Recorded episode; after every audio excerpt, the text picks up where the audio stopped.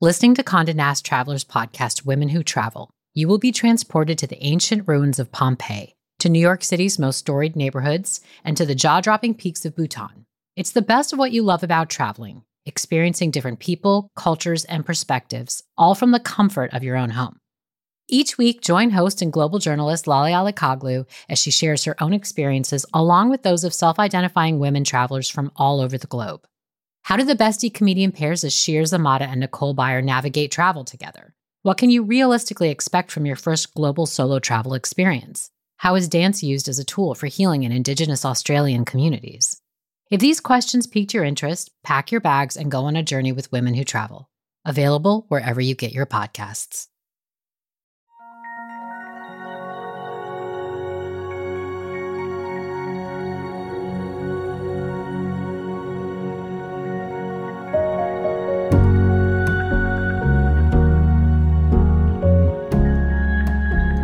You're diagnosing animals, you're working with limited information.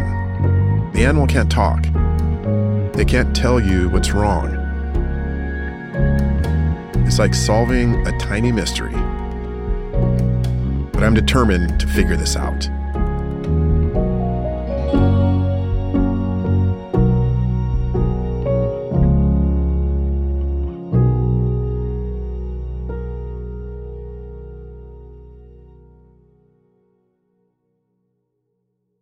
Long before CNN named Dr. Kwane Stewart as their hero of the year, he was a young veterinarian with a passion for helping animals. In today's episode, he tells the story of one of his toughest career moments when he finds himself in a work environment that leaves him entirely depleted. Right when he's considering walking away from his profession forever, an unexpected encounter reminds him that he can always return to the fundamentals of what he loves and rediscover the magic of his craft. In this series, we combine immersive first person stories, breathtaking music, and mindfulness prompts so that we may see our lives reflected back to us in other people's stories and that can lead to improvements in our own inner lives. From Wait What, this is Meditative Story. I'm Rohan, and I'll be your guide.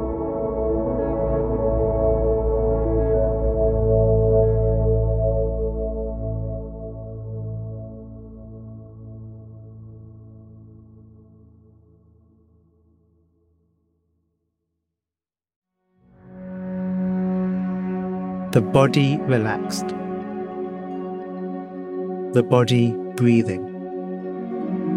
Your senses open.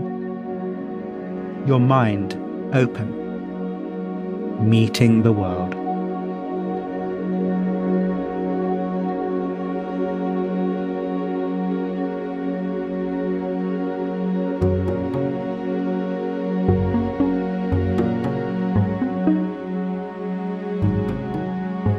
Grab an empty seat away from everyone and scan the half filled auditorium.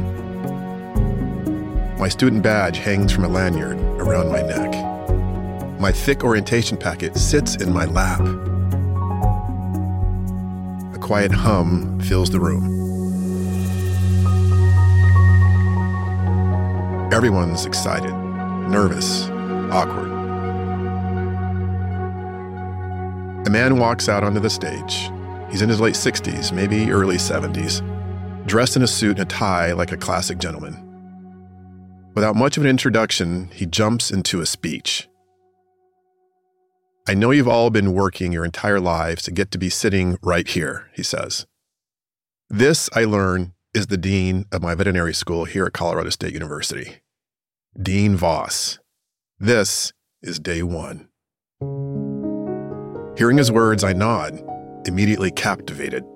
He's describing me. I loved animals since I was three. When kids in elementary school make fun of me, spending time alone with my dog, our Doberman, makes me feel comforted, makes me feel okay to be myself. The relationship between a pet lover and their pet is something special. And when my dog gets sick, I go with my mom to the vet clinic. I sit, wide eyed, watching the doctor slowly examine our sweet, gentle Doberman, listening to the heart, touching the abdomen, feeling. I can see his wheels turning. I'm in awe of everything he's doing. Two to three minutes later, boom, he knows the answer. It's this magic combination of him connecting with the animal and using science to figure out how to solve the puzzle. I'm amazed. For years, I tell the people around me that I'm going to be a vet. I tell myself too. And I feel the pressure of following through. Not everyone in vet school graduates, and I've come way too far to let that be me. You've been working your whole life for this moment, Dean Voss continues. None of you are here by accident. He's saying all the right things, using all the right words. The crowd is getting worked up. Any awkwardness I felt earlier is gone. This is exactly what I need to hear. I look around the room. These are elite students from some of the best schools in the country. I was a classic slacker in undergrad, going to class sometimes, doing well enough on tests to get by. But here, I immediately feel different. I have an aptitude for science. I like solving things. I like figuring out puzzles. I know it's going to be tough. Working with sick animals, seeing them at their lowest, it's going to be hard. And this is just day one, the starting line. I know I have a lot to learn and a long way to go. But right now, what I feel most is potential. My passion for this craft and the reasons I'm here feel clear. I'm going to be a vet.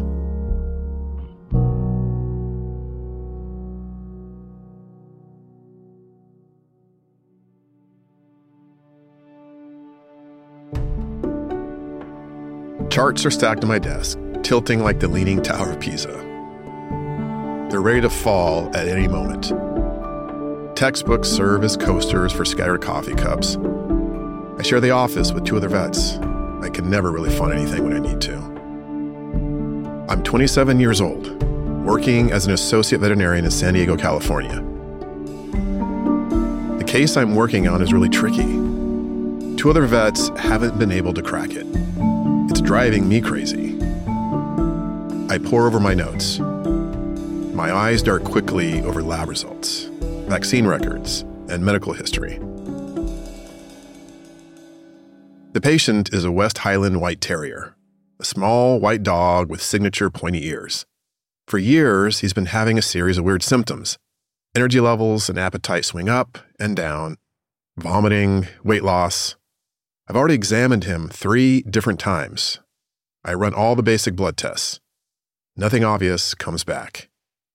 When you're diagnosing animals, you're working with limited information. The animal can't talk, they can't tell you what's wrong. So you have to rely on what you're seeing and feeling, on the symptoms, and on your knowledge base. It's like solving a tiny mystery. And as my professor once told me, a lot of diseases don't read the book. They don't follow the traditional pathophysiological routes that we study in the classroom. But I'm determined to figure this out.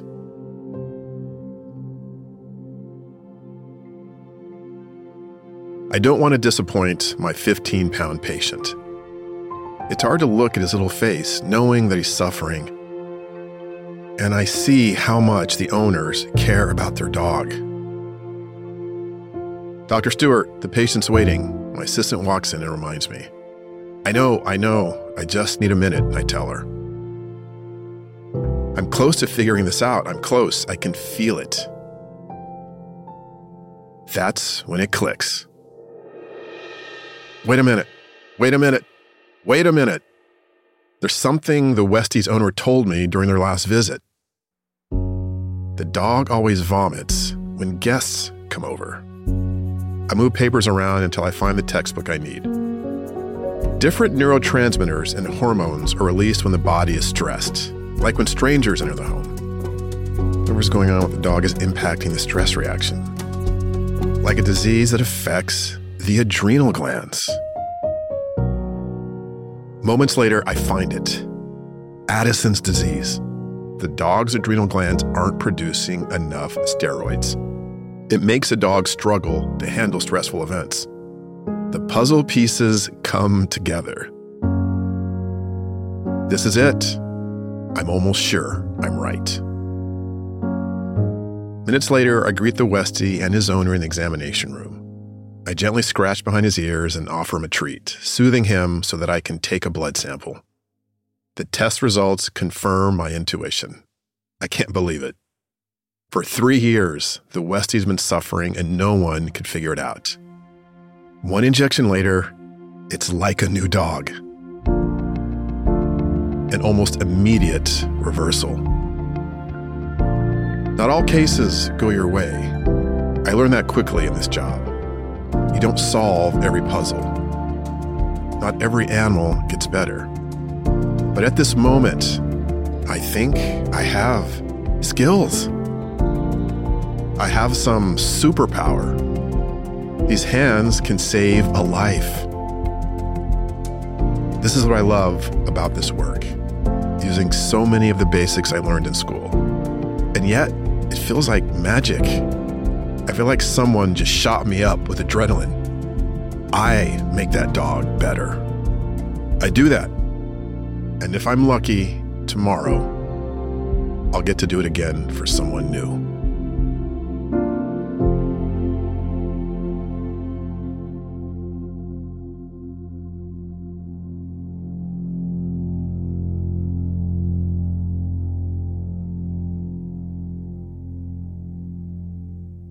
What a beautiful victory. Appreciating and basking in the success of others is actually a skill we can work on. And the way we do that is by practicing. So let's notice any taste of joy we might be feeling right now. For Kwane, for the Westie, and for his owner and let's really soak into it.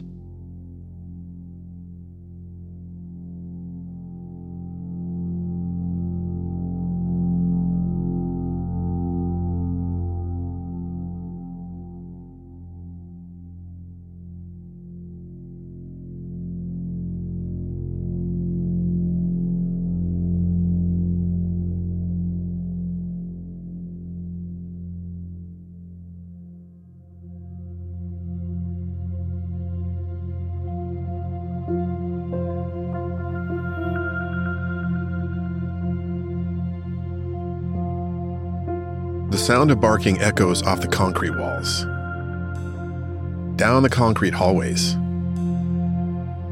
and into the concrete rooms where hundreds of animals cram into small spaces. The fluorescent lights buzz incessantly overhead. Stark shadows loom in this old, gray building. Outside, the fences are lined with razor wire. There's no plants, nothing living. It's 2008. I'm the lead veterinarian at a county shelter in Modesto in central California. This job isn't easy. The population of abandoned pets in the city is growing fast. So many of them are sick or injured with no one to care for them. And they all end up here. It's the end of my first year, and I realize with dismay that I've put down more animals than I've helped. In the past, I always remember the animals I treat vividly. Even if I forget their owners, I'll always remember a case, an animal's face and name. Part of the magic for me is connecting with each animal. But the thousands of faces I see at the shelter are like a blur. The images I do remember haunt me. At the end of the day, all I want to do is sleep, but I can't. Going to the gym used to be my saving grace. But I lose all motivation. I isolate myself, sit on the couch, and watch TV. I feel numb, empty, like I'm losing a part of my soul. This morning is particularly hard. We lose so many animals today, and it's not even 10 a.m. We can't save all of them. Some are too aggressive, some are too sick. The shelter's often overcrowded, causing disease and daily fights. I put on a strong face for my team. I have to. But I'm nearing a breaking point. I'm going to go get some coffee, I tell the assistant vet. She nods vacantly. I walk down the hall alone to the furthest kennel that's usually empty. My head hangs. I focus on placing each foot in front of the other. I hear incessant barking, howling, whining. It fills the shelter all day, every day. I can't help but think, how did I get here? After my wife and I divorce, she moves back to her hometown in Central California. I want to be near our son. He's still just a baby, so I follow them. At this point, I've spent years as a professional vet in Southern California, working mainly in private practice. I still enjoy the work, but the rhythms have become a little monotonous. That excitement I had fresh out of vet school starts to fade. I start working at the shelter because they haven't had a vet in three years and they're desperate, so I offer help. But this work I have to do here is an entirely different beast. At the end of the hall, I let out and leash a pit bull from one of the cages nearby. We sit on the floor together. I stroke the white patch of fur that runs from his neck to his tummy with one hand, and the top of his back with another he nuzzles me gently. The world around us, full of pain and loss, retreats a little. We're doing something important here. We're going to be okay. I'm not going to let the system beat me.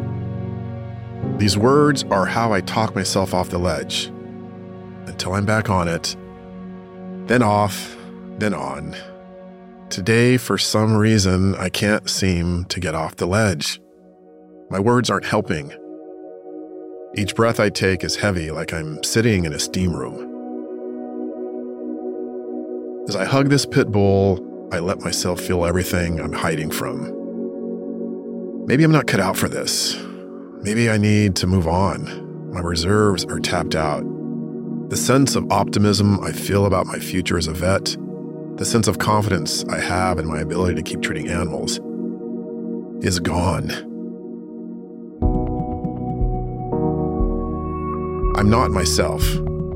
How can I be when the work I'm doing is so far removed from what I dreamed of as a kid, so far from the basics of care I was taught?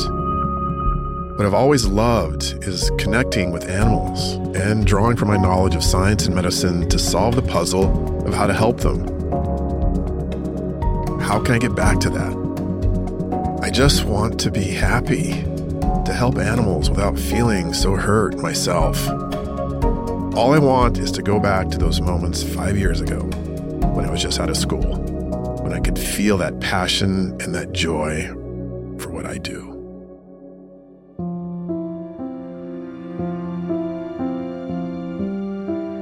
Outside of the 7 Eleven, an older homeless man in a hoodie and jacket sits in his usual spot. He's bundled up except for his exposed hands. They're cracked from the cold with faint streaks of dirt. I see him almost every time I come here. I usually walk past him.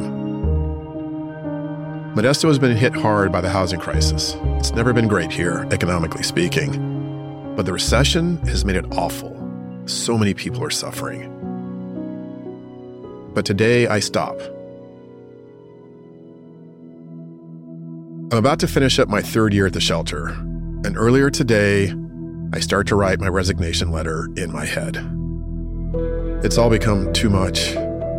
I'm going to quit. Not just the shelter, I'm going to stop being a vet altogether. I'm so exhausted, so disenchanted with the work. that the thought of returning to regular veterinary care doesn't even occur to me. The homeless man sits on the ground. He's not much older than me. I see his dog curled up beside him. She rests on a jacket laid out as a bed. She's around 65 pounds, a mix of pit bull and either terrier or lab. Her eyes are tired, defeated. Her tail wags slowly. My gaze moves from her eyes to the back of her fur coat. The hair on her rear is almost gone. Her skin is thickened and bumpy. I slowly approach the man. My only thought is this is a patient, like any other patient, a pet with a problem. The dog cowers, scared. My name is Dr. Stewart, and I'm a veterinarian, I say to the man. Can I take a closer look? I think I can help. The man signals yes, but the dog pulls away. I hear the man say, It's okay, you're okay, it's okay, you're okay. I hear kindness, compassion. I hear love. I squat down and take a closer look. I instantly know what's wrong. I don't need to run any tests or consult a textbook. This is a flea allergy, super easy to fix. I'll be back soon, I promise. The next day, I return with a treatment. It's a simple pill, just $3 out of my pocket. A few days later, I'm back again to check on my new patient. The dog rushes up to greet me. Her tail sprints back and forth. She jumps to put her paws on me. Her owner tries to calm her down. Don't jump on him, be respectful. But no warning can hold back the vibrant personality of this sweet dog. She's full of so much joy. She runs around in little circles. She looks like a fish flopping on shore, a totally different dog. Man is so appreciative, so grateful. Thank you, thank you, thank you. He tears up. I've treated and saved thousands of animals for paying clients. I've heard thousands of thank yous, received cards from grateful owners. But this exchange of emotion feels different, powerful, the despair on the man's face when I meet him and the joy he has today, it's a chasm that feels so wide. A chasm I help bridge with 10 minutes of my time and $3 out of my pocket. I transform the life of this animal and her owner. I remember what this feels like the rush of adrenaline that comes from solving a case.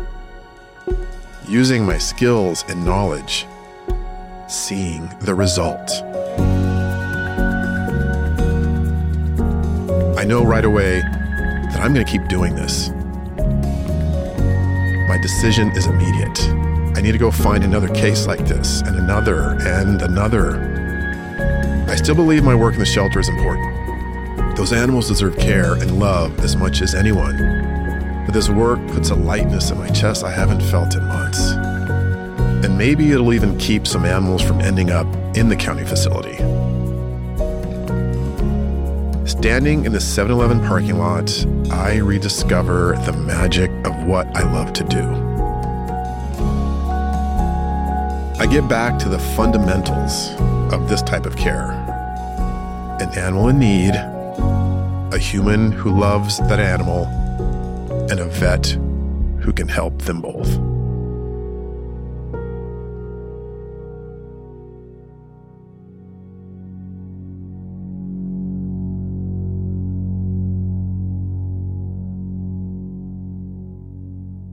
It's a simple formula, but no less beautiful or elegant for that. Can we do something similar, I wonder? What would be the simple formula that summarizes what you love to do?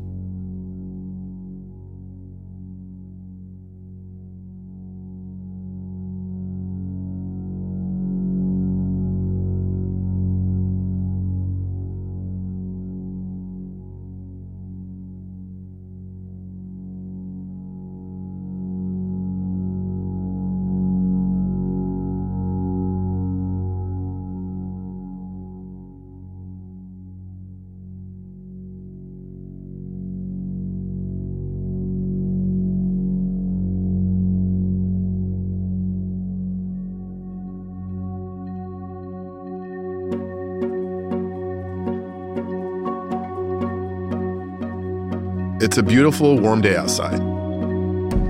My son, my girlfriend, and I set up some basic medicines on a small fold out table. We're in a small dirt area outside a soup kitchen parking lot. It's my first outdoor clinic. 20 feet away from me, people line up outside a brick building, disappear inside for a few minutes, and emerge with food. I still don't know exactly what I'm doing or what to call it, but I practice what I'm going to say when someone comes by. I'm a vet. I'd love to check out your animal. Free of charge, of course. I'm here to help. A man with a small dog heads toward the building, and I walk over right away. Hey, over here. I guide them to our little outdoor office and begin a standard examination. The dog is immediately skeptical of me and snaps at my hand. My son jumps five feet back, panicking. Dad, watch out! It's okay. Check this out. I gently restrain the dog, turn his mouth toward me, and quickly administer a vaccine. I hand him back to his owner and see the respect on his face, like I'm a lion tamer. My son looks at me the way I looked at vets when I was his age, like I'm Batman. A superhero. A cool guy who could magically heal animals, even when they try to bite him. A second line begins to form at our table. The man with the dog thanks me and is about to leave when he hesitates. He turns and asks, I have a friend who couldn't make it. They live under a bridge a few minutes away. I tell the man it's no problem. I can go to them. By the end of the day, I treat 14 animals. 14 cases, like the man and his dog outside of 7 Eleven, and a woman living under a bridge with a sick dog. I make this new job up as I go. I lean on the most fundamental parts of my training and my love of animals. And I've been out finding and helping ever since. That was 12 years ago. The cases I see are simple a lot of the time, they're easy to diagnose and to treat, and often cost only a few dollars in supplies. That doesn't mean everything is perfect. There are days I go out and I hear heartbreaking stories of struggle. I come home and I have dinner with my family, and I still think about that person I met on the streets. But it works out enough of the time that I feel like I can keep this going. Each win makes all the losses a little easier. I feel reinvigorated. I'm doing something important here. It's funny, sometimes you don't know where you're supposed to be until you're actually there. No matter what your profession, life leads us down all sorts of paths, and we sometimes drift away from things we love. Our work becomes exhausting, distressing. When that happens, it can feel like the only option is to throw it all away and start something else from scratch. But you probably just need to sit back for a moment and think about that window of time when you were happiest doing this work. Maybe you were fresh out of school or well into your best years. What did that look like? What were you doing? When you return to those fundamentals, you can rediscover the magic that brought you to this work in the first place and find your way out of the darkness.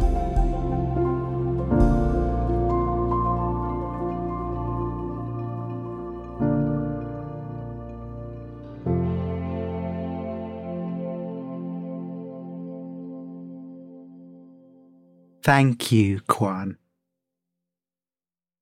In his meditative story, Song Exploder host Hrishikesh Hirway finds a way to reignite his initial spark for creating music, returning to the fundamentals with the help of a trusted friend. We've left a link to Hrishikesh's story in our show notes.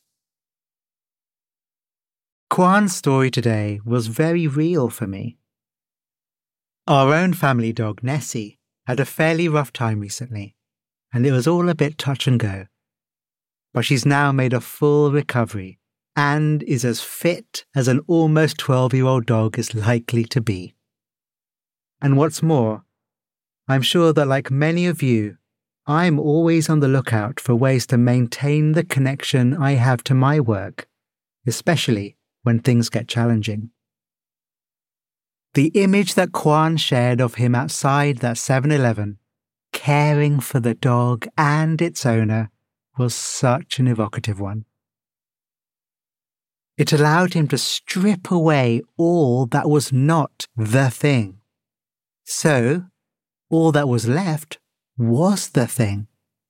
Kwane doing the thing that he loves, that energizes his whole being. So we too will start by stripping back. Yes, there's a lot going on in the world, outside and inside. But just for now, we can put that to one side and drop back into what it's like to just be here. Knowing the heaviness of our head, the tingling in our hands, what it feels like as the body breathes.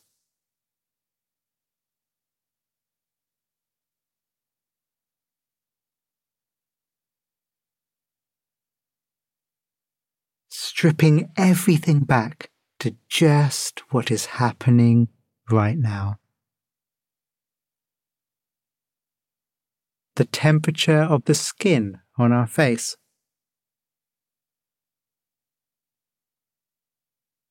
How sounds appear in our field of hearing.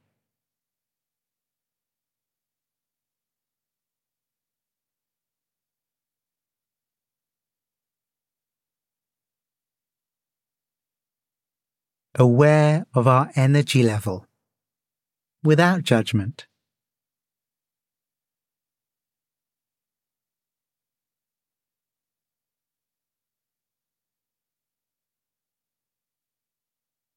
And the question I'd like us to drop into our awareness together is this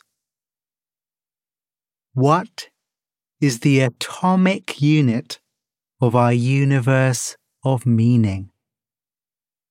Or, in other words, what is the purest form of the activity which unlocks our sense of flow, unlocks connection and joy in our work life?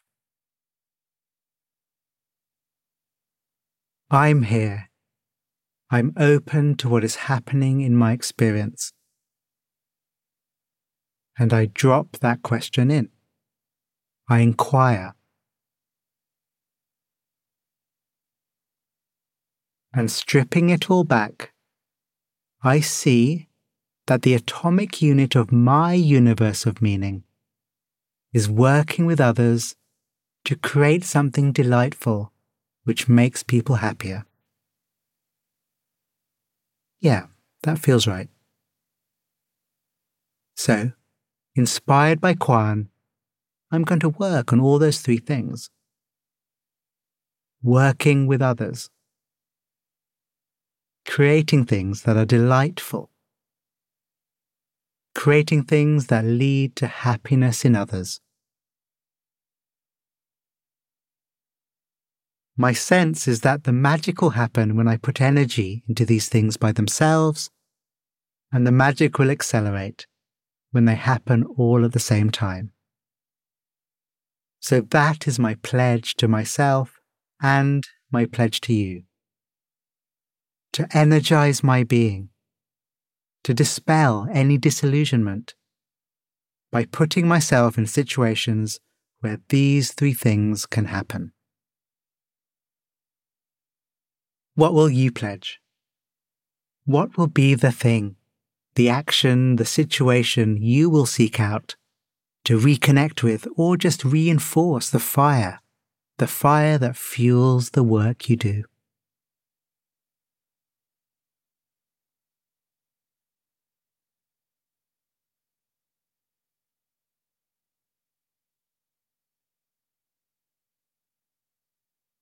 Now notice your energy levels, aware of how they might be different to before.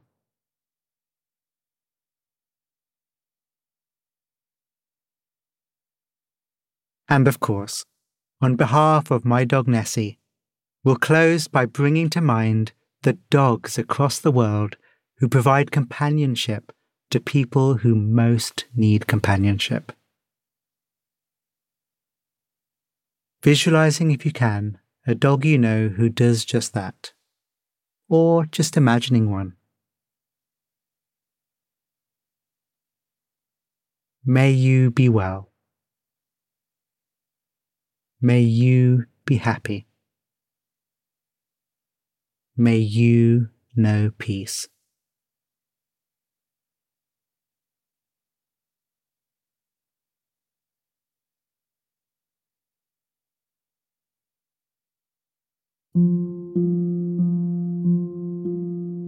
Thank you, Kwane, for your story and for your amazing, amazing work. And thank you. Go well. We'd love to hear your personal reflections from Kwane's episode. How did you relate to his story? You can find us on all your social media platforms through our handle at Meditative Story, or you can email us at hello at meditativestory.com. On behalf of the team at Meditative Story, thank you for spending time with us today. We love creating the show for you. And if the show serves you in a meaningful way, we'd love to hear from you. Would you take a minute right now to write us a review in your podcast app? When you leave a review, it really inspires our team, and we're a group who derive so much energy from understanding how meditative story impacts you. It's also a way for you to pay it forward by helping others discover the show. So if leaving a review speaks to you today, we'd really appreciate it.